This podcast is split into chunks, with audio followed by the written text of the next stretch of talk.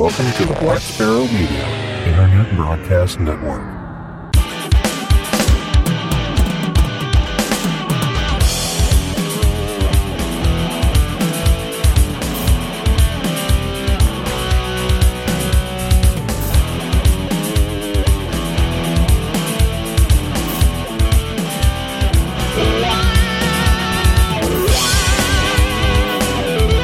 You are listening to Linux in the Ham Shack.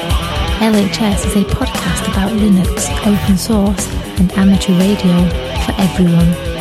Now here are your hosts, Russ, K five two U X, Cheryl, W five M O O, and Bill, N E four R D.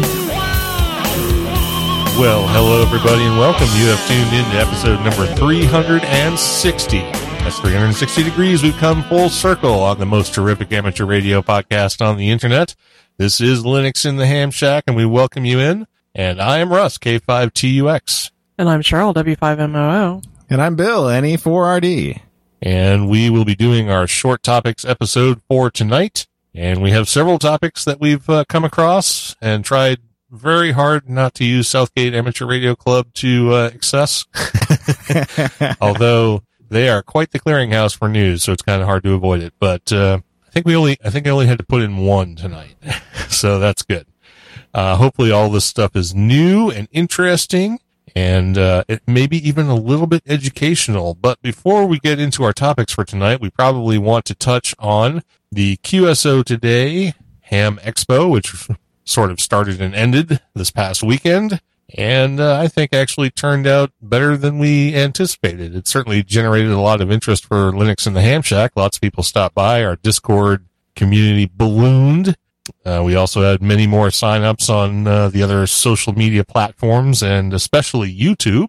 So that means we're going to have to start doing YouTube. uh, so, so what did you think of the whole thing, Bill? Yeah, I thought it was pretty good. We had a lot of good conversation. I mean, it started early. You know, the uh, keynote was Friday evening for us here in the U S And uh, shortly thereafter, I popped into the uh, chat room, and we already had people uh, had joined, and we're chatting away in there. Uh, not just the ones that were trying to get the points for the uh, whole game, but like uh, some people are actually uh, want to tell us a story and tell what they're doing with Linux and stuff like that. So we had a lot of great conversations as early as Friday night. And that definitely spilled into Saturday when I think that was probably the busiest day on the chat channel. Uh, I think at one point there was over three hundred fifty people that had passed through that channel before things reset Saturday night. And uh, we got back down to about sixty or seventy on Sunday. But um, yeah, it was really good. And we got a lot of traction in Discord. I noticed our numbers virtually doubled in our Discord channel. So hopefully we'll see those online numbers and activity during the uh, live streaming pickup. And I also saw that uh, we picked up some uh, merchandise sales that we'll probably mention too. And uh, you said uh, we also got some subscriptions, I believe. We did get some new subscribers and we did get some merchandise sales. We'll touch on that when we get to the social media roundup. So that'll be down at the end. And lots of followers on, like I said, the social media platforms. So it uh, was that you or me? That was me. I was spitting part of my cigar out. Sorry. Okay. Sounded like I had a bad pot. yeah, it was a, uh, yeah, it's bad pot. I was spitting it out. no, oh, and no. I also, I also caught some of the, uh, some of the, um, uh, uh, tracks and, um, yeah, see, uh, I got to go back to those. I didn't get a chance to see any of them. Yeah, I caught a few of them while I was, uh, kind of, uh, you know, answering stuff in the chat room. And then I was at three, you know, three screens up here. So I was watching and, uh, caught a few of them and it was pretty good content. I have to say, uh, definitely some stuff I want to go back on and, and watch that I didn't get to watch. Um, but yeah, it was, it was definitely interesting because, you know, a lot of that stuff was pre-recorded because they wanted it to be the best quality they could to get it out. And then they had the live Q and A sessions afterwards. So I didn't get to participate in any of those, the live Q and A sessions, because I was already kind of doing the live Q and A in our booth. so, right. Um, but uh, I didn't get to be on there much Sunday. I was so tied up with uh, another project here in town. But what was Sunday like? I wasn't actually able to get on much on Sunday either. I, I popped into the chat a few times and, uh, you know, directed people to answers when they asked them and said hello to the folks who said hello as they wandered on by and so on. Didn't get a chance to set up any YouTube stream for the second day. Because you were and, busier than a one-armed paper hand. Yeah, was, things were busy around here, and I also got uh, tied up in my RetroPie project. So, yeah, uh, I think I think that's the thing with the virtual conferences. There's only so much time I want to devote to sitting in a chair. Well, yeah, fair enough. You know, you know well, going to Hamvention is different. You know, we're standing up, we're talking the whole time, and you know, right. Plus, you, you know, can make a run for the bathroom and do some shopping while you're gone or whatever. Well, so. You could do that during this, too, I suppose. I mean, you know. yeah, well, it's just yeah. it's just much easier to kind of feel like you can walk away from it. Right, and come you know, back in a half virtual, hour or like, whatever. Yeah, it's yeah. like, who cares? You know, it's it's virtual. You know, everything's being recorded. But, yeah, like, you know, the thing that would kind of, you know, not be recorded is the live chat going on. so. Right. Although I imagine somebody recorded that because they were using Zoom, so... Yeah, but I, I don't know sure. that those will be available, you know, post. Probably not. I mean, it doesn't seem they like it'd should. be particularly useful, but maybe. Zoom Zoom usually allows you to save that stuff. So yeah, well, that, most of that was uh, YouTube, and, and some some of it was Zoom, but mostly YouTube, the so, videos themselves, yeah. Right. So overall, I would say that it was a success. I mean, I, I don't know how much it cost Eric and his crew to put that on, and but I, I certainly hope it wound up being worth it. I think... For for us anyway, on our participation level, it was much higher than I expected, and the interface actually seemed to smooth out right before they went live with it. So that's um, although it was a little clunky, like first the very first you know hour, I think was a little weird, but um, but overall, I thought it was I thought it was pretty good. I think we had a lot of engagement, and I would assume that other vendors had a lot of engagement as well. I haven't heard directly from any of them, but. You know, ICOM, they're they're big. They probably yeah. talk to lots of people. So. yeah, I mean, I poked around some of the other chat rooms, and I talked with uh, George over there at the uh, Ham Radio Workbench uh, podcast, and um, yeah, he was getting a lot of people talking over there in their chat room and stuff like that. So, yeah, I think it was, I think it was good for everybody that was having uh, having chats and, and getting people on and stuff like that. So, so yeah, yeah. Hopefully, uh, I I don't know if like two times a year would be great. Just because of, you know, if we were to have a booth twice extra year, it would be a lot of work. Well, yeah, but see, here's the thing. If you if you get everything put together for conference A, then you've got ninety-nine percent of it done for conference B. Yeah, but like, you know, that's the thing is, is like, it's the time and devoting the time to it. Right. So, and it's like, you know, I kind of wanted to devote time like we do at Hamvention, and it's it's much easier when you're there because right. like where else are you going to be? yeah, right. right. I might yeah. be walking over and looking at the latest tricks over in uh, you know the the ICOM booth or the M F J booth or whatever, but you know that's only for a few minutes while I you know go catch my breath and take a leak or something. Right. But like yeah, in general we're like we're there and you know it's nonstop. So um, yeah, it's it's just a little different different kind of thing, you know. I mean, I, I work in you, you work in a computer all day long, so the last thing I want to do is spend my whole weekend working on a computer. yeah, so, so it does make it a little a little tiresome. I'm good for like one full day, and I could definitely do like an extended day event, but like a multi-day event, I think uh, you know might have to think about trading off a day or two. Like you know, you do a you do one day, I do the other, or something. Well, I think participation in general on Sunday was way down over Saturday, so it might behoove them to just make it a one day one event. day thing, right? I, I think yeah. there's only enough content there. I mean, the only thing that the only thing that would spill over, I guess, would be the presenters. I mean, there was obviously a lot more presentation content well, than there could, was. Could they not extend the day? By yeah, they could extend the day, or, or they could have more than four tracks. And, right. Uh, like, they had a lot of time between sessions. So, like, that's what I noticed when I was kind of watching them. One would finish up and, like, you know, I don't know if they had specifically said your, your, your track needs to be this long for this time period so we can have, you know, this much time for Q and A or something like that. But it seemed like some of them were really short. And then it was, like, you know, thirty, thirty minutes or so to the next one. So, um... So, yeah, I, I don't know. I mean, especially when you're doing it like that, you could almost start the next one, and the people that want to do Q and A can go over and do the Q and A and, and stuff like that. And, uh, yeah, I don't know. I don't know. Uh, yeah, I, I just don't know. They just but. they just did the Pampered Chef National Conference online because, obviously, we couldn't go to it. Yeah. Um, they allowed an hour for every session. forty minutes of that was for the actual presenter to cover their stuff, and then twenty minutes they they picked and chose questions out of the the Zoom chats yeah. uh, to cover. And they spent, you know, twenty-ish minutes, fifteen to twenty minutes covering those. But there was, and there was a thirty minute gap between all those sessions. But everybody this year said, don't, don't do that. Because in yeah. that thirty minutes, my kids needed me and I ended up missing the next session. You know, shorten that gap up to like ten or fifteen minutes. And yeah, I think more that's reasonable. In, so. People that want to have like an extended conversation, they can go on and do that on a one-on-one basis with right. um, with the person. So, but yeah, I think I think it was great for their first uh, first stab at this. You know, a definitely way different dynamic than any of the other, uh, um, uh, you know, Zoom events or stuff like that.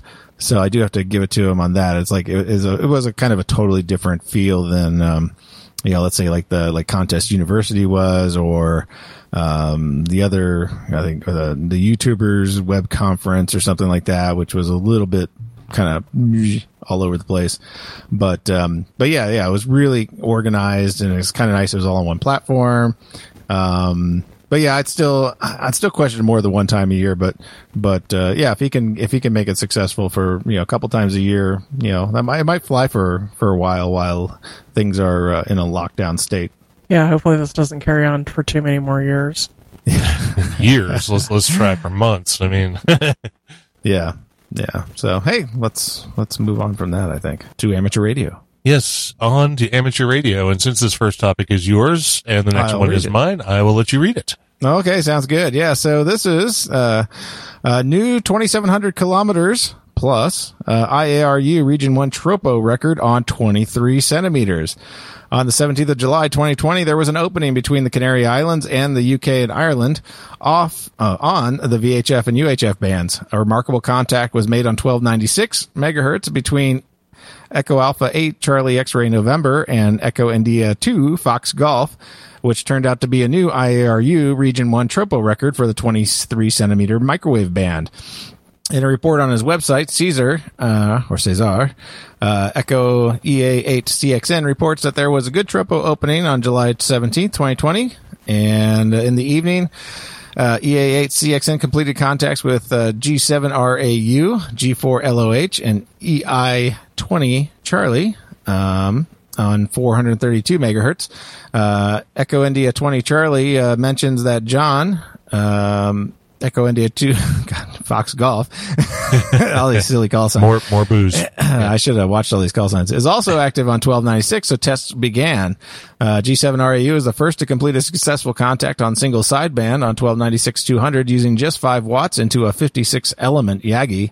A fifty-six element Yagi. So what's Holy the, what's the gain on that bad boy? I, I did the math earlier.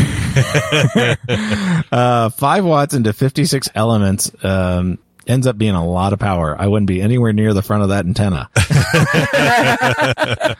It's like, uh, well, my, my math, if you give one dB per element after the, the major gain, which pretty much stops at about seven elements. Um, cause after seven, you get about one dB per element. That's basically the rough math. It's plus or minus, you know, and it's a all, little bit, right? Right. Well, let's just say it was probably north of five hundred thousand watts at the end of the tunnel. Oh, are you sure you're doing that math right? Uh, it was pretty, it was, it was like, it was like over sixty dB of gain. So yeah, I was like, after I started doubling, doubling, doubling, I'm like, oh man, this is way too much power here. Yeah, fifty-six elements is a lot of gain. So anyway, apparently, apparently some of the some of the water between the Canary Islands and England was turning to steam as they were having this. Yeah, exactly. Yeah. Yeah. Hopefully there are no, uh, you know, nobody with, uh, you know, uh, in childbearing years in front of that antenna. Well, at least anyway. It wasn't on two meters, so it wasn't resonant on uh, human height frequency. Yeah. Yeah. So anyway, G four L O H also completed a contact after a period of deep Q S B. A successful single sideband contact was completed with uh, E I two F G on twenty-three centimeters with a five one and five four reports exchanged. The distance was an amazing twenty-seven fourteen kilometers, two thousand seven hundred fourteen. Not only was this the first contact ever between Ireland and Canary and the and the Canary Islands on twelve ninety-six, but it was also a new I A R U Region one Tropo record for twenty-three centimeters. So there you go. That that's that's pretty amazing for uh, for twelve ninety-six. So, but also a fifty-six element beam is pretty imbra- amazing too. I want yeah. pictures of that. I, I did. I was looking around to see if there was any pictures of it, but yeah, that, that boom length has to be pretty uh, pretty significant for that many elements. Yeah, that's quite the antenna. And that came to us from um, E I seven G L's blog. So, uh, you know, it might not be verified or anything like that, but, you know, it's probably good enough. You know, maybe it'll be verified later on. All right. So moving on, I had a hybrid helical antenna for geosynchronous repeaters. Lots of big words in there. Hams like to say that working in contact in space can be done with a simple handheld transceiver and a homemade antenna. That's really only true for low Earth orbit satellites, L E Os, such as the International Space Station. If you want to reach a satellite in geosynchronous orbit, it'll take a little more effort, and this dual-feed helical could really help, or helical if you prefer. Until recently, the dream of an amateur radio repeater in geosynchronous orbit remained out of reach, but that has changed with the launch of Qatari satellite Es'hail two, otherwise known as Q O one hundred, last year, and I believe we talked about the launch of that at some point. Since then, hams from Brazil to Thailand have been using the repeater. The antenna presented is a hybrid design needed because of the two point four gigahertz band uplink and ten gigahertz band downlink. Both require a large dish antenna, with the downlink requiring a low-noise L N B and feed horn. The uplink side is a helical design with three and a half turns of heavy copper wire and tuning section of copper strapping that attaches directly to an N-type connector. The helix is just the right size for the feed horn of an L N B for the downlink side, nestled in a hole in the helical antenna's aluminum reflector disc. There are three D printed parts to support everything, plus a cone-shaped uh, ray dome to keep it all safe from the elements. And that came from Hackaday, and there's also a YouTube video which explains what you need and how to build one of these helical antennas, which is only useful for people who are not in I A R U Region two, because we can't reach it. Yeah, this is the one that sits over top of uh, the D R C, right? Right. Yeah, Zaire. Right. Yeah, Zaire. Now, now, now the Democratic uh, Democratic Republic of the Congo. Yes. Uh, yeah. So if if you're in the Middle East or the you know Asia Pacific region, or even I guess some parts of Europe and South America, you can you can get to this satellite, but we here in North America cannot. No, it's a little too far for us, yeah. So, sad but true. So, this might be the start of other geosynchronous satellites for repeater use in orbit. We don't know, but uh, it certainly opened the door for it. So, maybe there will be one over us at some point, and we'll all be able to use these uh, skybound repeaters, which would be kind of cool. And if you do, you can build one of these helical antennas. So, there you go. All right, Cheryl. Yes. Are you busy? Yes. Good. Recipe. Okay, I'll read it. All right. So, yeah, this one is a smartphone app identifies unknown data modes. There's a myriad of radio signals. It's impossible to know them all, let alone recognize them. That's where Signal I D comes in. At the moment, it recognizes about twenty signals with only about five seconds of recording time. To use it, set the frequency, the frequency range, and bandwidth. Place the microphone of the telephone near the speaker, press the button, and wait five seconds. It's kind of like the music app. Kind of like quiet, Shazam, yeah. But yeah, for... Shazam. except, except for digital signals. Right. A quiet environment is best for proper decoding. The algorithm is based on frequency. A wrong tuning of your radio S D R will result in an erroneous detection. Well, that tells me it's using some... Uh, some uh, key indicators like frequency to know that what should be there. Uh, the recording is limited to five seconds of practical, uh, for practical reasons. Recognition of the signal may require several attempts. If you notice bugs, have remarks, or suggestions, please leave a comment. The app is open to, as open source, published on GitHub, and available for Android devices. Yay, Android! And that came to us from Southgate. And in the show notes, you'll find links to that, GitHub, and YouTube. Yes, sir. And uh, as far as the open source is concerned, it is G P L v three. So sweet. All right. So that is the end of our amateur radio topics for tonight. So we're going to slide gracefully into open source, and Bill's going to tell us about uh, something that I actually found out about today independently of this story. So go for it. You've been pwned. Well, no, but... Oh, jeez, uh, what did I just do? Oh, no. Don't don't don't do whatever you're doing. Yeah, I just hit a button on my computer. Anyway, so yeah, this is, uh, I'm open sourcing, not me, uh, T- Troy Hunt is open sourcing the I Have I Been Pwned uh, code base. So yeah, Troy Hunt reports on his blog, uh, quote, I've been giving a great deal of thought to how I want this project to evolve lately, especially in the wake of an M and A process that ended early th- earlier this year, right back where I started, with me being solely responsible for everything.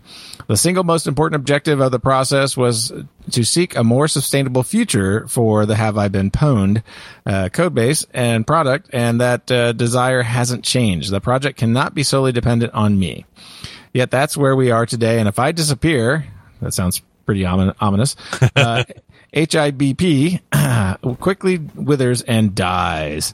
As I've given further thought to the future since the M and A process, uh, the significance of community contributions have really hit home. Every single byte of data that's been loaded into the system in recent years has come from somebody who freely offered it in order to improve the security landscape for everyone. Many of the services that H I P B runs on are provided free by the likes of Cloudflare. Much of the code that's been written has drawn on community contrib- contributions either by virtue of content people have published publicly or support that's been provided to me directly. And obviously I didn't short link this, but yeah, this is over on Troy Hunt's uh, personal blog. And I believe he's also a Microsoft employee. So there you go. Um, yeah, that uh, should be available. I don't know when it's going to be actually posted at GitHub or whatever. I think those details are still being worked out. And yeah, he does work for Microsoft as a regional director and M V P. Well, there you go. There you go.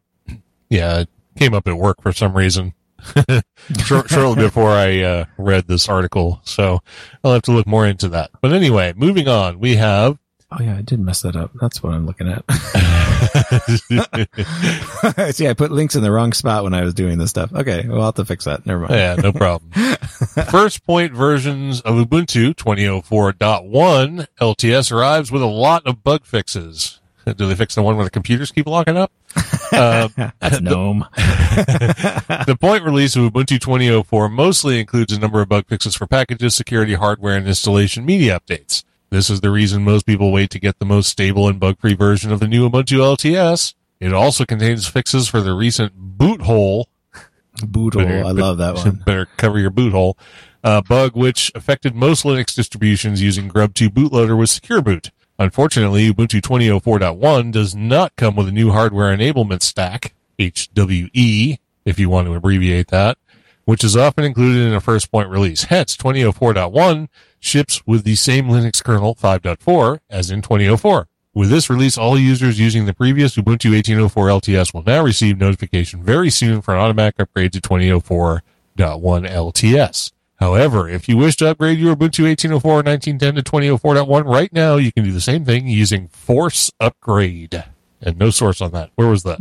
That came from Foss Bytes. Foss Bytes. Okay. Yeah. Sorry, I'm getting I'm getting the link into the show notes right now. I just like I don't know how I missed we're just, that. Yeah, we're just making the show as we go. It's like yeah, we have no show prep whatsoever here. We're just uh, winging this. Uh, I just got my Google Windows open, and that's what we're doing here. Yep. Uh, we're just running down the internet. Alrighty. Well, the next story comes to us from. Let's see if I actually did this one. Oh yeah, Foss Post. So hey, we got a lot of Foss in here. Foss Bytes and Foss Post. Gee, we got a lot of Foss. How about that? Foss. What the Foss? Anyway, so yeah, can LibreOffice seven point oh be the awaited Microsoft Office alternative?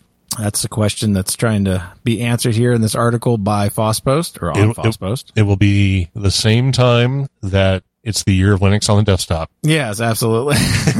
So yeah, if you if you haven't known about this, but LibreOffice has just recently released the seven point oh series. Um, and it's actually a pretty good product. But anyway, here's here's what the article had to say. LibreOffice is one of the most well-known open-source office suites out there. It starts as a continuation of OpenOffice, which is no longer under active development after Oracle bought its parent company and destroyed it. Oh, I mean, and, uh, sorry, that wasn't in there. Uh, parent company Sun in twenty ten and destroyed it. And oh, sorry, God, I keep on putting that in there. Uh, version seven of LibreOffice was released yesterday. So whenever this article was, I didn't read the date. Uh, sometime last week, I think. With tons of improvements everywhere. hardware, both in performance and in the overall user interface. But can LibreOffice seven point oh be the long-awaited Microsoft Office alternative, and to what level can com- companies, organizations, and governments depend on it to use instead of Microsoft Office? So I cut all the gobbledygook out, and I'm just going to tell you the highlighted improvements that the article mentions, which obviously aided in the support of the actual uh, conclusion here. So here's the highlighted improvements. It's a uh, LibreOffice now exports files in the native Microsoft Office twenty thirteen, twenty sixteen, twenty nineteen formats instead of depending on the compatibility layer of Microsoft Office two thousand seven. This means that documents, spreadsheets, and presentations written in LibreOffice will now be better displayed in Microsoft Office. And I really think the only one that had the most problems with that is is is the PowerPoint one. So that's really cool that they fixed that. Uh, opening Microsoft Office PowerPoint presentations became also better in seven point oh. Hey, I just said that. How about that? You were reading ahead. Yeah, I didn't even read that. And that's what I was just thinking about. Uh, support for O D F one point three format, which is the open source format for exporting documents. Uh, let's see here. New icon themes for both Windows and Mac O S, making LibreOffice look much, much better. Uh, Linux users can also use the icons themes on their Linux distributions if they wish to use, uh, wish to from the settings manager. The underlying OpenGL graphics engine in LibreOffice for Windows was replaced with the Vulkan accelerated Skya graphics li- library, making two D drawings and the overall rendering of LibreOffice much better and faster. Mo better, mo faster. Uh, P D F U A export support, P D F generation larger than fifty, five hundred centimeters now supported. I guess that means you can start doing bigger advertising, uh, banners and stuff like that for print. Uh, X L S X sheet names with more than thirty-one characters are also now supported. Well, that's great because I don't think that's supported in uh, Excel. It starts breaking real quick. Uh, basic high D P I fractional scaling for K D E Qt, uh, Qt five is now implemented. And a number of bug fixes, performance improvements, and language translations were added. And I believe they also changed the interface a little bit. The uh, the menuing interface looks a lot better, and they also added like a sort of a ribbon interface to be, you know, semi-comfortable for uh, Microsoft Office users. So it looks it looks quite sexy. I haven't upgraded mine yet, so I'm I'm, I'm going to actually go do that shortly here. But anyway, the article conclusions Uh, were this. So to sum it up, LibreOffice seven is a great Microsoft Office alternative. It has uh, become way more powerful in dealing with M S Office files and documents. Its performance went way up in the release and this release thanks to the new graphics engine and with general enhancements of the user interface and other existing areas. LibreOffice continues to become one of the best open source Office suites out there. And that came again from Foss Post. And I have to agree with that because at work we inter- we use a uh... LibreOffice and Office Office uh, interchangeably, and even Office three sixty-five. And no one seems to complain about one written in one and loaded into another and then saved and then loaded back in the other one and so on and so forth. So I would say it does its job well. Yeah, yeah. And I've I've kind of used LibreOffice as like uh, sort of a test bed too once in a while to see how well some of the old V B A stuff that I have with V B A macros and stuff run. And believe it or not, it, it actually runs really well with zero modification. So uh, if you have some of those ugly, ugly macros in your spreadsheets, uh, give them a try in uh, in LibreOffice and uh, see see how well they are. I mean, mine even includes database connections and and, and stuff like that. So, uh, yeah, it uh, it's actually quite impressive, and it would be uh, it would be uh, probably a good time for, you know, those C T Os and stuff like that making those decisions of which platforms to go into to start looking at LibreOffice seriously now, because uh, with the performance improvement, it uh, I think it's uh, it's definitely a contender. Yeah, I have to agree. I, I agree one hundred percent. I'm looking forward to seeing how seven performs compared to uh, six dot whatever it is now. Um, this uh, this graphics library change should be a game changer as far as because uh, you know, open up or LibreOffice rather seems a, a bit clunky still, yeah. Especially when it starts up for the first time, and even Windows still has like a a pre-startup option. So you can get some of the heavy lifting out of the way before you actually want to fire it up to, to make it a little smoother. Yeah. Yeah, which is, I don't like that stuff running. Yeah, I don't like that stuff running either. So, yeah, it is what it is. Anyway, so check out LibreOffice new version seven, officially coming very, very soon. And now we slide deftly into Linux in the Ham Shack, and we only have one topic in here for tonight. Sad but true, but we're going to let Bill handle it because this is something Bill is doing all on his little own self. Yeah, uh, yeah, yeah. Because so many people had mentioned HamClock, and I don't think we'd ever talked about it, but I always, I always remember like, wow, I should probably mention this. So, anyways, uh, HamClock, and let me, let me, uh, let me get the verbiage right because I didn't write any notes here. What is HamClock? Well, HamClock is basically a uh, application that gives you sort of a little G U I uh, information. Think of it like a Geochron, if you're familiar with that product that shows the world map and then, you know, some information like your call sign and uh, um, uh, solar weather information. That's information for ham radio operators because we like, you know, knowing what the A index is and stuff like that and a, a sunspot number and whatnot. Um, so basically this is, this is that in the open source format made for, uh, originally for just a Raspberry. I think it was actually originally an Arduino setup, uh, according to the original document and uh, project that I can see. But, uh, the article I was looking at was, uh, from Delta Lima One Golf Kilo Kilo. And, uh, he was putting it on his Raspberry Pi. And I was like, oh, I could, I could bring my Pi out. I have a screen for the Pi and stuff like that, but I got kind of lazy today and I'm like, I got this cruddy Toshiba tablet that I have Fedora Core thirty-two installed on. Let me just see if I can compile it on there and run it. And sure as crap, with the same instructions for Raspberry Pi. And actually, I didn't have to do anything except for install Make on uh, Fedora because I really hadn't set it up for doing uh, any compiling and stuff like that. Uh, I was able to compile it and run it right away, and it comes up with uh, the wonderful screen, and you just touch the window that as it, as it opens to configure it, and it asks you for your call sign, so you put that in there. It asks you if you want to just do a I P geolocate or if you want to actually type in your location. And uh, I just let it do the I P because I'm lazy.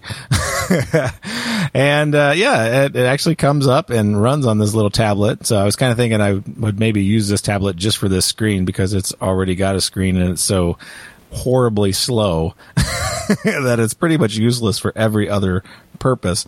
And uh, yeah, it shows a map of the U S with a nice little uh, uh, you got the, the the sun line, so you can see the dark part of the earth and the light part of the earth. And it's also hooked up to a uh, um, uh, D X cluster, so you can see spots of uh, stations that are actively talking and stuff like that to each other, which is kind of slick. And you can add all other kinds of stuff to it. A lot of people have, and uh, it shows clocks, your local clock. It shows uh, your clock, uh, Zulu time clock, and also of uh, the mentioned D X station, which mine is showing. Looks like, uh, if I can read this because its screen is tiny. It's a green station, which is four X-ray, six Tango uniform, I think. Uh, and yeah, it says what time it is there, and it says it's three seventeen there. So there you go. And Echo Papa seventy-six. Um, so yeah, and it constantly changes, and it's, it's, it's pretty slick. And I know a lot of people have kind of played around with that application using it on their Raspberry Pis and stuff. And, uh, I just wanted to look at it to see how easy it was to install and run. And heck, it was, It was too easy. So I'm going to play around to get it configured so it actually uh, um, is, fills my entire screen on the tablet and maybe keep it plugged in all the time here in the ham shack, and then I'll have some use for this stupid tablet instead of uh, yeah, just playing around with it. But yeah, it, uh, it's it's really slick. It It is really neat. Um, so check it out if uh, you have a Raspberry Pi that's doing absolutely nothing with a screen on it. Uh, this would might be something you could use it for in the shack.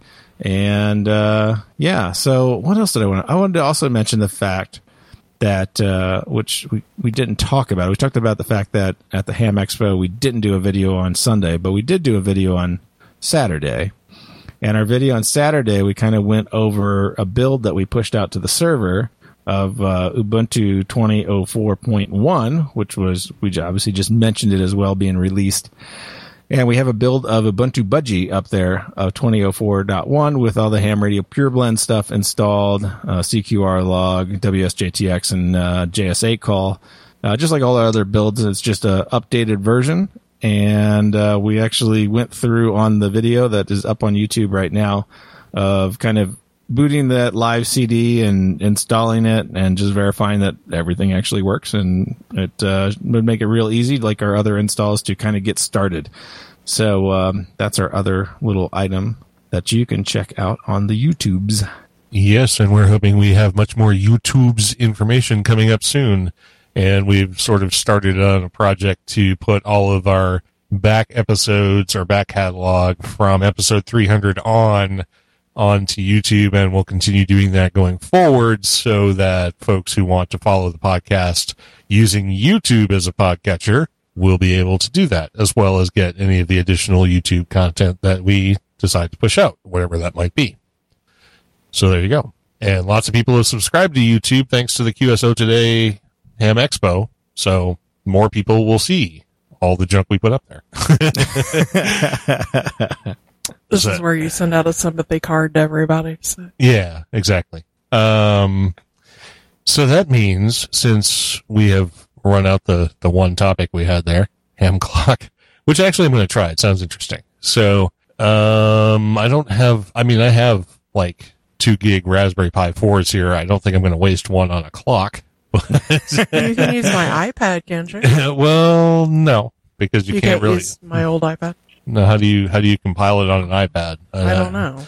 I don't think it'll. I don't want to try and make do the machinations to get Xcode to build this thing. So no, that, Xcode, that Xcode I, won't run an iPad. Yeah, that yeah. iPad is now a paperweight because it's so. Small. No, I'm not saying it would run on iPad, but to build it somewhere yeah, on no, something know, that. I no, know, I'm talking to Bill. I'm not talking to you. Know, fine, whatever. Uh, all right. Fine, talk to Bill. I don't care. Wow, everybody's gotten edgy all of a sudden. Yeah, for those of you in our Discord, I'm actually just posting a quick uh, picture of my tablet running uh, HamClock so you can kind of see what it looks like on the cruddy tablet. Yeah, that's not bad. That's that's a pretty, like you say, that's a pretty slick interface. I like it. So anyway... As you mentioned, oh, I'm just looking back at the chat room here. As you mentioned before, also easy to install on the K M four A C K Build-a-Pi. What's that? What's that? I don't know. I haven't installed K M four A C K Build-a-Pi. I don't know what that is. Maybe K M four we'll get an answer. A C K. So anyway, we have come down almost to the end of the show, finally. And that means we have hit the social media roundup. So are you ready to do the social media roundup? I guess. You, you guess? Okay. Well... I hope you're ready because it's a big one. Yeah, I, I, I just looked at the list. So I'm thinking about retiring early. Okay, retire early or, or whatever you think you need to do. But okay. Anyway, go for it. Okay, so for our Patreons, we have Richard Gordon, Andy Webster, Cubicle Nate, Darren King, David Jaquay, Donald Gover, Douglas Redder, Erna Costalis, Herb Garcia, John Spriggs, Peter Caffrey, Paul Griffith, Randolph Smith, Robert Pitts, Samuel Vimes, Steve Metcalf, Steve Sainer, William Heckelman, and Jonas Rulo. For subscriptions, we have Peter Spots, who is brand new, Robert Black, Randolph Smith, Robert Halliday, James List, Fred Cole, Michael Burdack, Alan Wilson, Ronald Icke, Michael Conley, Steve Biella, Jim McKenzie, Dylan Engel, Johnny Kinsey, Robert Yerke, Bill Piotr, Darren King, Thor Wiegman, Todd Bowers, Kevin Ivey, John Clark, Bill Collins, Jeff Zimmerman, Tony Coberly, Roger Pereira, Jeffrey Boris, Michael Carey, Steve Hepler, and Michael Jopling. And before you continue, I just want to say, I think it's funny that I'm not going to give anything like personal away, but the email address for Peter Spots, our new mm-hmm. you know, benefactor, uh, he abbreviates his name P-Spots. And uh, I'm going to assume that's deliberate. uh, but anyway, I thought that was funny. Yeah, that's so. Kind of funny, yeah. Well, you know, you gotta you gotta stand out. You gotta be unique. So there you go. So for Facebook, we have a long list of new people.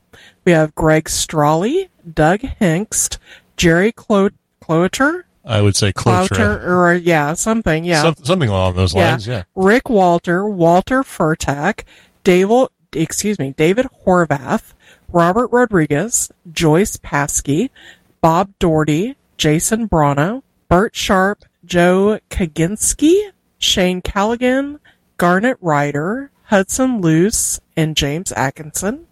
And we have a long list on Twitter as well. At W five B S G, at W, or excuse me, at V E three C J, at Blind Hams, at Fortuna uh, Reggie, at mal underscore w, at Joe Hest S H, at N zero X ninety, at Popsicle two thousand eight, at Daniel Tickle, at V B, excuse me, at V B Mike eleven, at Lex P H twenty-one B. Uh, that's actually P H two L B. Yeah, two L B. Excuse yeah. me, sorry. No, yeah, I mean, after I saw that, I was like, "That's that's not a one." Yeah, the font's crazy. Yeah, but. the font is crazy on our on our pads. Uh, at Old Fool. I like that one too. Yeah, Old I like Fool. that. Yeah. At Halt S E. At B uh, B H H O O V S. At K D nine F H J. What do you mean? Why did you not read that one? It's behooves. Be- it's behooves. Yeah. Yeah. It's behooves. Yeah. Behooves. Yeah. All right. At K D nine F H J, at Robert R sixty-four, and at K C three N B R. For YouTube, we have Pablo Sabag, Eric Venade, uh, at W zero C E S, John B., at Garnet Ryder. These, at, are, these are not ats. This is oh, YouTube. Geez, sorry. That's okay. They start over. Apparently, we're all just uh, screwing up. Our brains up. are screwing yeah, yeah, yeah, it's been a long time. I'm not night. surprised, actually. Yeah, okay. So. so let me start that over again. On YouTube, we have Pablo Sabag at... at Wow.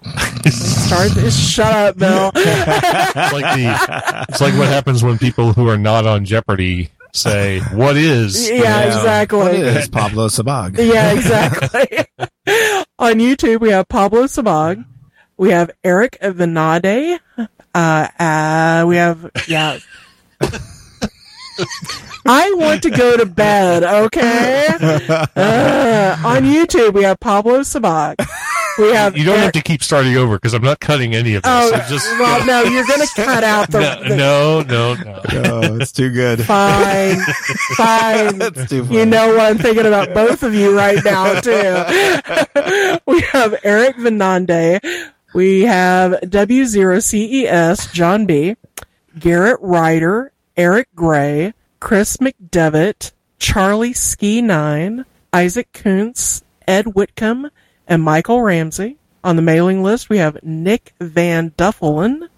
Merchandise sales, we have Isaac Geyer, or Gear, Sam Burns, and Matheson Ott. All right. Finally got through it. uh, whatever. it's, it's okay. Uh, everyone will enjoy it when they hear it. So. Yeah, I'm sure they will. Thanks, everybody. So anyway, we've come down to the end of the show. That's the social media roundup. We want to thank all of the people who came to us via the Q S O Today Ham Expo and who have signed up even if they didn't know what the Q S A Today Ham Expo actually is. Um, and we're, like we said, our Discord community is booming and we have lots of people hanging out, and so there's lots more to participate in if you are a Discord user, which you should be. Links to all of that stuff is on the website. Yeah, and I'm sure before morning there's going to be something about L H S make fun of Cheryl or something. Yeah. we we make fun of ourselves equally because because we all suck at this. Yeah, well, that's that's what eleven years in the game will do for you. Anyway. So before we run out of here, we should mention the folks who are with us in the chat room tonight. We had Tony, K four X S S, Tom, N four H A I, Jason, K M four Q W M, Stacy, K B seven Y S, Darren, V K sixty K, and Steve, K seven H V T. So thanks, everybody, who joined us for the live recording. And we will see you for the next episode, episode number three sixty-one, which will be the Weekender. And I believe, if I'm not mistaken, it's the fifty-fourth edition of the Weekender. So you want to tune in for that. And you want to find out about all the upcoming things that you can do to enjoy this life we live. In the meantime, thanks everybody once again, and we'll catch you all next time. This has been episode number three sixty of Linux in the Ham Shack. I'm Russ, K five T U X. I'm Cheryl, W five M O O. And I'm Bill, N E four R D seventy-three.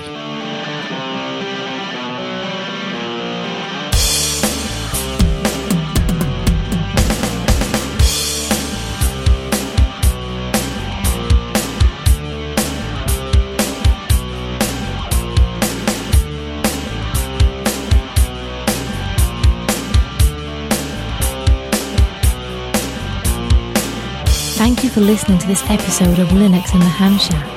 L H S is a community-sponsored podcast. The live show is recorded every Monday night at eight p.m. Central Time, plus or minus Q R O. Connect to the live stream at u r l dot b c t s dot info stroke L H S live. Our website is located at l h s podcast dot info. You can support the podcast by visiting the L H S Patreon page at patreon dot com stroke L H S podcast or by using the contribute link on the homepage. Get in touch via social media. We have a presence on Discord, Facebook, I R C, Twitter and YouTube. Our I R C channel is hash L H S podcast on the Freenode network, and the Discord invite link is u r l dot b c t s dot info stroke discord. You can also drop us an email at info at l h s podcast dot info or leave us a voicemail at one nine zero nine L H S show. That's one nine zero nine five four seven seven four six nine. Visit the online L H S merchandise store at shop dot l h s podcast dot info for fun and fashionable show-themed merchandise. Become an ambassador and represent L H S at a local Linux convention or hamfest. Email ambassadors at l h s podcast dot info for more information or visit the homepage for details. Until next time, remember to always heed your hedonism.